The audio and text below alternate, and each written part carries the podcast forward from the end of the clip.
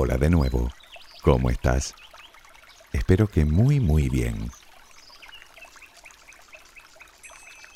Me gustaría empezar haciéndote una pregunta.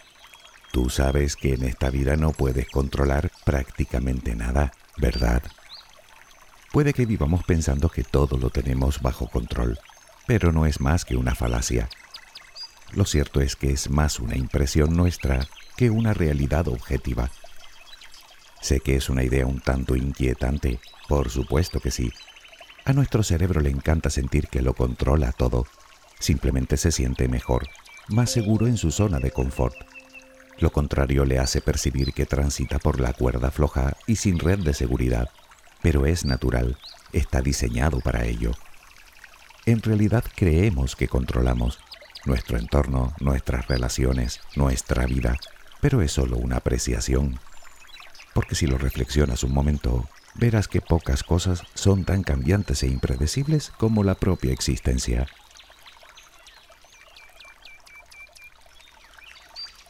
Dicho lo anterior, tal vez te hayan venido a la cabeza un montón de desgracias que te podrían suceder y truncar tu vida. Ya, y ahí está el problema, en que solo pensamos en desgracias. ¿Es que no te pueden pasar cosas buenas también? Llegamos pues al quid de la cuestión. Todo depende del enfoque que uno quiera darle.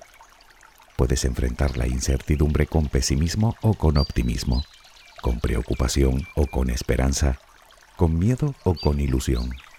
Y eso sí que depende enteramente de cada uno, como tantas otras cosas. Pensamientos, sentimientos, comportamientos, decisiones. Por lo tanto, sí que hay una cosa que podemos controlar, a nosotros. Lamento decir que de resto, nada de nada. Puede que eso del autocontrol te parezca algo del todo inaccesible para ti. Vale. Pero reconoce al menos que eres tú quien decide verlo así. Yo desde luego opino lo contrario. Bueno, yo y toda la comunidad científica. Porque lo cierto es que es una habilidad que se puede desarrollar y potenciar. Sí, se puede.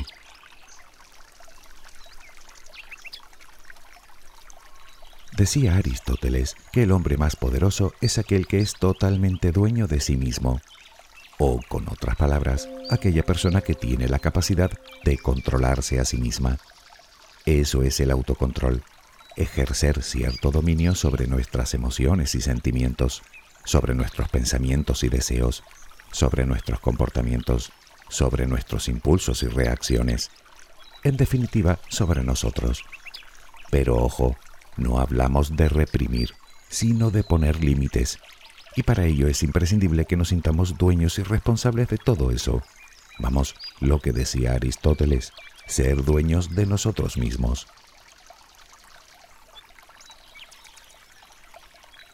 Suena imposible, pero no lo es. Como todo, es cuestión de práctica y, por supuesto, de algo de disciplina.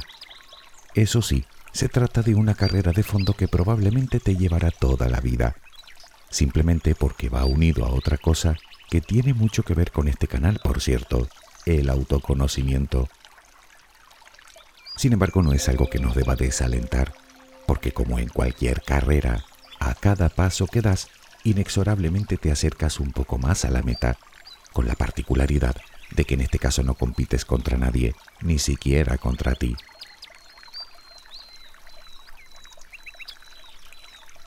La principal ventaja que nos aporta el autocontrol es la de ayudarnos a mantener la calma, permitiéndonos afrontar las situaciones difíciles con mayor eficiencia.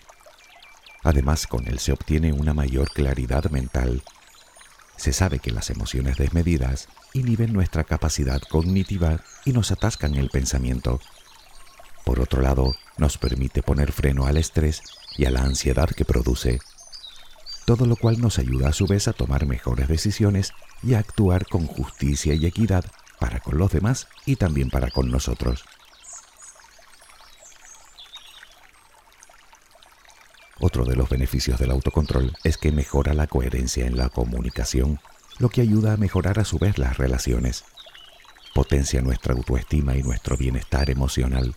Y por si todo esto fuera poco, aumenta nuestra capacidad de concentración y nos hace más fuertes y menos vulnerables a la manipulación.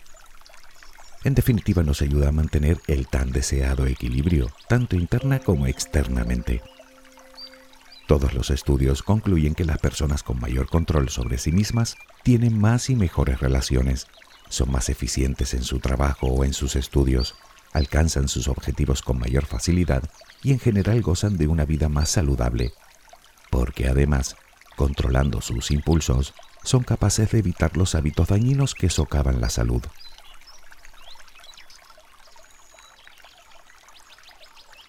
La verdad es que todo esto suena muy bien.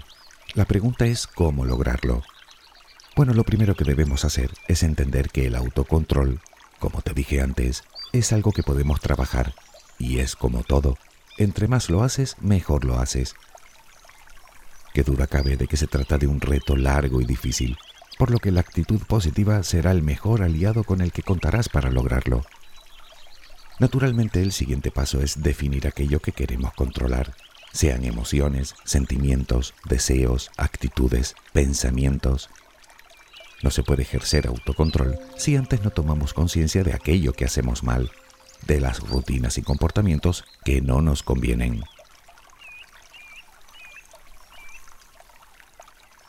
El desafío consiste en aprender a identificar nuestras emociones para luego comprenderlas y así regularlas y poder controlar de alguna manera nuestro comportamiento.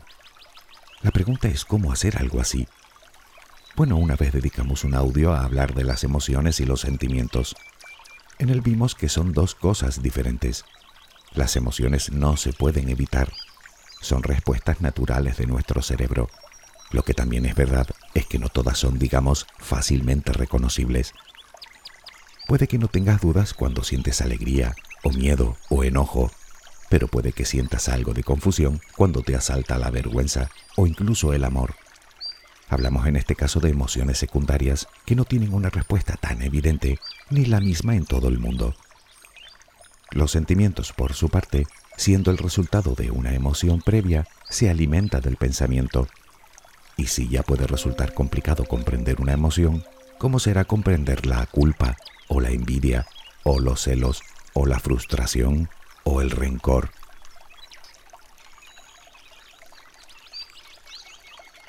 Sin embargo, debemos hacerlo. Entender lo que sentimos y por qué lo sentimos. Los terapeutas pueden ayudarte a encontrar las respuestas. Por lo tanto, pide ayuda si crees que la necesitas, sobre todo cuando hablamos de ausencia total de control sobre adicciones o comportamientos especialmente destructivos. En cualquier caso, debes ser consciente de que todas las respuestas que buscas están en tu interior. Si quieres empezar a descubrirlas por tu cuenta, podrías llevar, por ejemplo, un registro por escrito. Cada vez que te topes con una situación en la cual no has sabido controlarte, intenta definir qué sentiste. Ponle nombre y busca la emoción con la que todo empezó. Averigua el origen, el porqué. Reflexiona sobre las reacciones físicas que te produjo y en los pensamientos que te generó.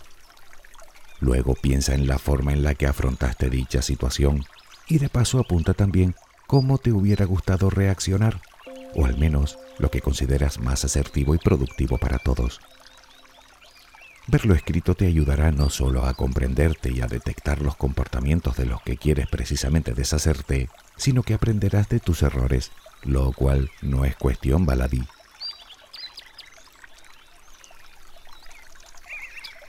Recuerda, no se trata de evitar las emociones, sino de identificarlas, comprenderlas, aceptarlas y, lógicamente, aprender de la experiencia.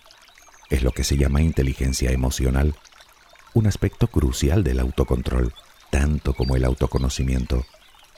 Puedes investigar sobre las emociones y sentimientos en libros o blogs, al igual que investigas en tu propio comportamiento. Aprende y proponte crecer como persona. A partir de ahí solo te queda ponerte metas realistas e ir registrando tus progresos. Y por cierto, ya sabes que las pequeñas recompensas al esfuerzo te ayudarán a continuar. Al fin y al cabo es una forma más de motivarnos, habida cuenta del importante desgaste que produce en nosotros. En cualquier caso, intenta descubrir lo que más te motiva en este mundo y conviértelo en tu guía, de tal manera que te anime a acometer de forma proactiva los cambios que consideras que necesita tu vida.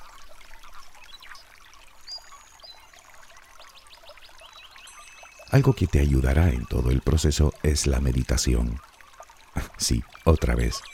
Pero es una opción que no puedo obviar, porque numerosos experimentos así lo determinan. Entre otros muchos beneficios, resulta que con la meditación logramos equilibrar nuestras emociones y nos previene de ser secuestrados por ellas. Además, reduce de forma considerable los pensamientos repetitivos negativos que embotan nuestra mente. Y lo más interesante es que no solo funciona en el momento en el que meditamos, sino que practicando de forma habitual también nos previene de esto a largo plazo.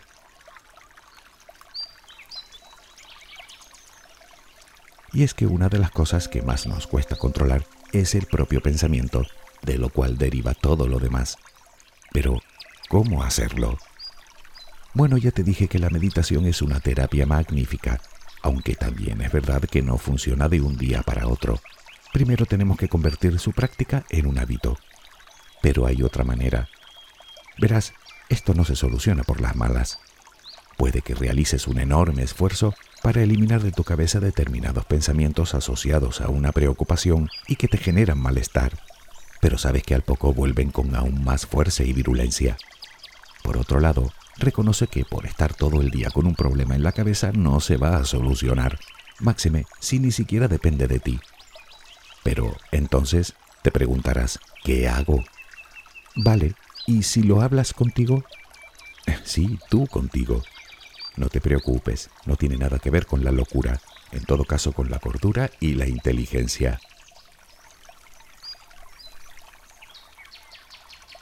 Puedes darte permiso para posponer la preocupación. No digo eliminarla, digo aplazarla. ¿Por qué no? Hacer un trato contigo. Permítete estar en lo que tienes que estar y cuando termines podrás dedicar unos minutos a preocuparte. ¿Te suena extraño? Pues los experimentos confirman que tras un periodo de pausa ni las emociones ni los pensamientos arremeten con tanta agresividad.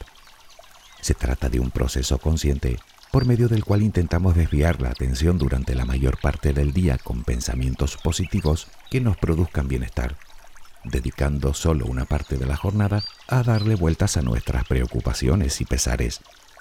Por lo menos tendrás la cabeza donde debes tenerla, y ese es un muy buen comienzo. El diálogo interno es de vital importancia, a hablar con uno mismo. Pero eso sí, hay que aprender a hacerlo. No se trata de insultarte y machacarte, sino de hablar civilizadamente. Por ejemplo, que una parte de ti defienda lo que quiere hacer y que la otra lo cuestione. Objetividad, esa es la clave. De alguna manera podrás verte desde afuera y reflexionar sobre tu comportamiento, y muy probablemente logres observar distintos puntos de vista. Puedes hablarte de tus valores, de tus virtudes, de tus éxitos, de las cosas que haces bien. Puedes hablarte también de un futuro inmediato. ¿Qué quiero decir? Ante un momento de tentación o de descontrol, puedes pensar, por ejemplo, en la recompensa que te darás si logras superar el trance. En realidad no es más que otra forma de desviar la atención, pero funciona, que es lo importante.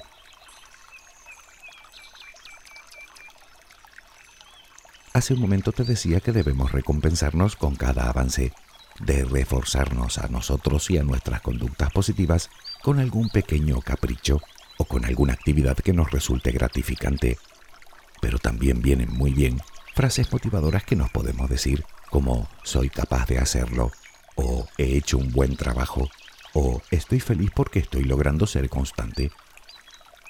Y es que también comentamos la importancia que tiene la motivación, dado el elevado gasto de energía que supone el autocontrol. Y aquí quería llegar, porque no es una forma de hablar, es literal. La fuerza de voluntad no solo consume grandes cantidades de energía, sino que además merma con el cansancio y la fatiga. Por lo tanto, aunque suene un poco raro, descansa de vez en cuando de autocontrolarte. O dicho de otra manera, que te des un respiro para recuperar el autocontrol. Y por supuesto, duerme las horas que tu cuerpo necesita.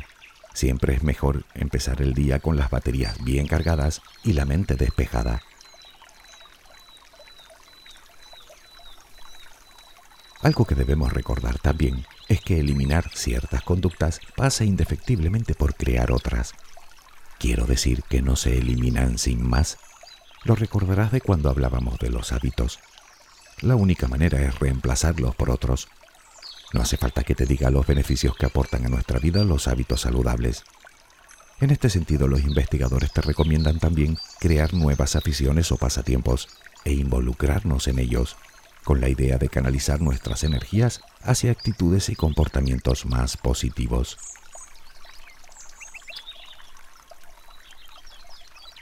Todas estas estrategias te ayudarán a ir adquiriendo poco a poco y con el tiempo cierto autocontrol, aunque probablemente me dirás que no quieres esperar tanto, y lo entiendo. No quieres esperar a que todas esas recomendaciones comiencen a dar sus frutos. Bueno, ya sabemos que la fuerza bruta no funciona, por lo tanto tendremos que manejar otras estrategias. En el día a día, naturalmente dependerá mucho de lo que quieras controlar, pero buscar una distracción ante las tentaciones es una muy buena idea, a poder ser que sea positiva, o enriquecedora, o saludable. Dar un paseo, hacer un crucigrama, un puzzle, leer. Cualquier técnica de distracción que evite que la emoción o el deseo tome fuerza servirá.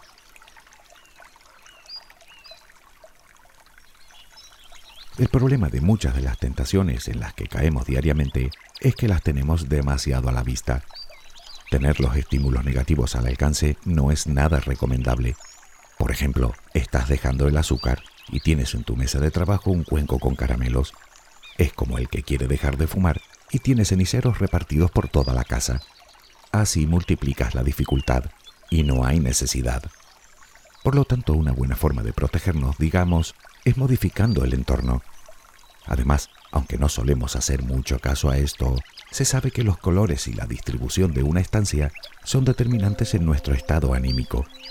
Si estamos en un lugar que nos genera ansiedad, será mucho más difícil resistirnos a una tentación que si nos encontramos en un lugar agradable que invite a la relajación.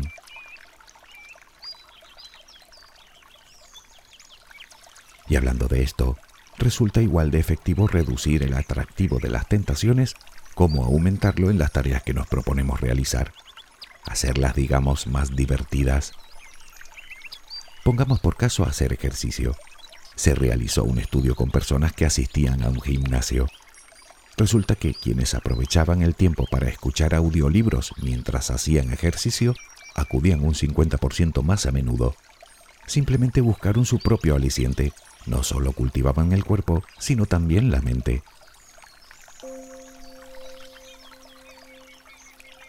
Todas estas recomendaciones también funcionan. Sin embargo, aún no hemos hablado de las que, desde mi punto de vista, son las más importantes, sin las cuales no somos más que barcos a la deriva.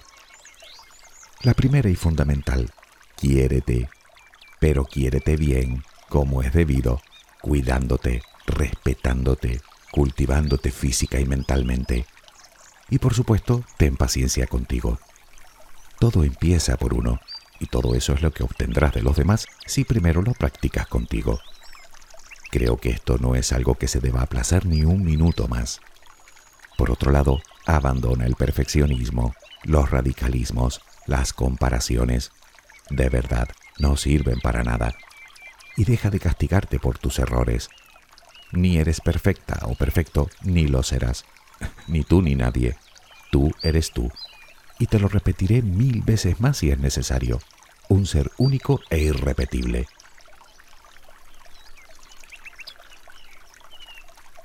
Resumiendo, podemos trabajar el autocontrol, y además debemos, y no solo porque nos ayuda a vivir desde nuestro centro, sino porque siendo pragmáticos es lo único que podemos hacer. No es tarea sencilla, cierto, pero ya hemos visto muchas veces que tratándose de nosotros nada lo es. Estrategias tenemos unas cuantas, así que si una no funciona, podremos probar con otra. Lo importante es perseverar. En cualquiera de los casos, es algo a lo que nadie puede ayudarte, salvo tú. Porque como te dije, es cuestión de autoconocimiento, de entendernos, de indagar y profundizar en nosotros. Y eso naturalmente depende de cada uno. Sé que aparte del esfuerzo, puede incluso dar un poco de miedo. Pero eso también es natural. Tú ya sabes que nosotros podemos ser nuestro más fiel aliado o nuestro peor enemigo. Todo se trata de decidir entre una opción u otra. Nombraba hace un rato a Aristóteles. Permíteme que me despida con otra cita, esta vez de Calderón de la Barca. Decía así: «Pequeño mundo soy, y en esto fundo que en ser señor de mí, lo soy del mundo». Más claro agua. Espero que tengas una luminosa jornada. Hasta muy pronto.